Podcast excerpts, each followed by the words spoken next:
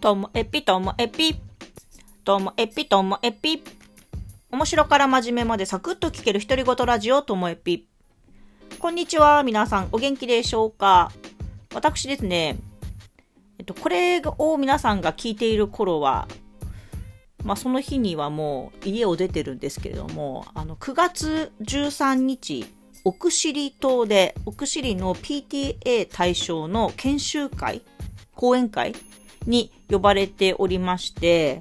あの、ICT で豊かになるコミュニティ、大人も子供もよく遊び、よく学べ、みたいなタイトルで、それ自分で考えたんですけどね。講演会がありまして、それの準備で、今、今週っていうのはその前の週ですよ。ずっと、久々に、あ、1時間半か、あでも、1時間10分か70分。70分の、こう、喋るものを用意してるんですけれども、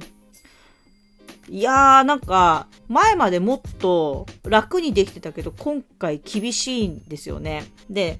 なんでかなって考えたんですけども、やっぱりその講演会とか研修会が年に数回コンスタントに続いてる時っていうのは、割とそのもともとあるものをバージョンアップしていくとか、あとはテーマ、与えられているテーマによってちょっと名前さ、あ、な名前じゃない、内容をこう差し替えたり順番変えたりとかしていけばいいんですけども、今回ね、大人の前で ICT 系の話するっていうのが、まるまる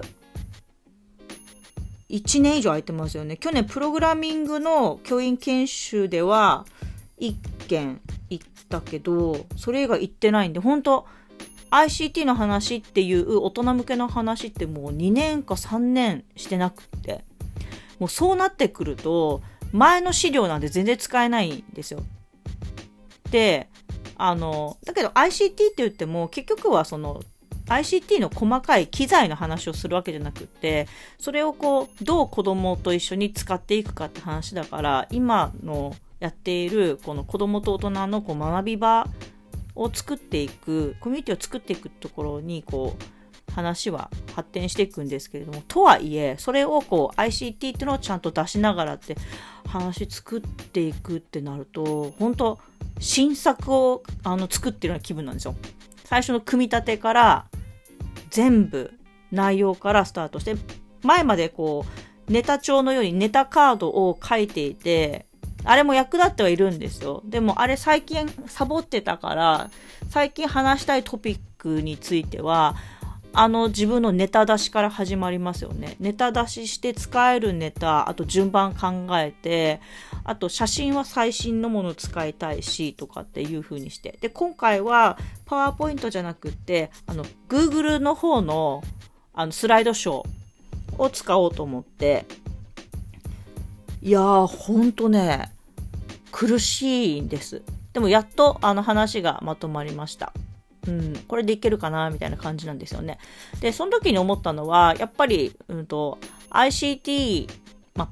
主にこうパソコン、スマホ、あとそれに付随するアプリケーションとか、あとウェブサービスとか、そういうものなんですけど、それって、あの、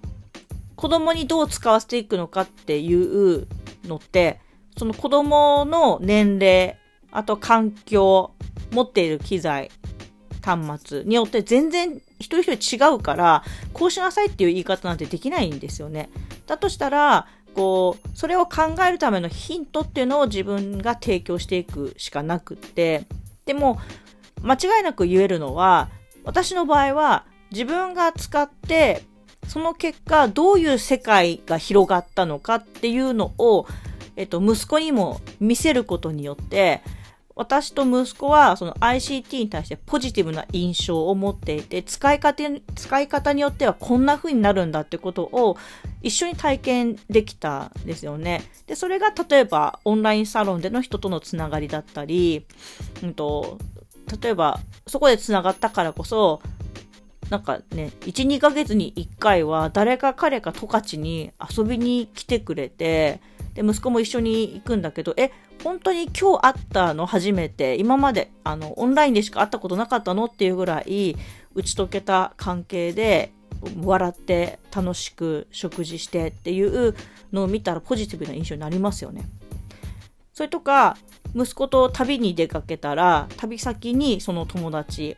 が待っててくれて、その土地を案内してくれたりとか、あの、美味しいお店を教えてくれたり、すごく親切にしてくれて、そういう体験から、あ、すごい、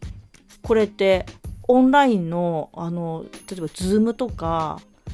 ね、パソコンとかスマホでやってたあれでこんななってんのっていう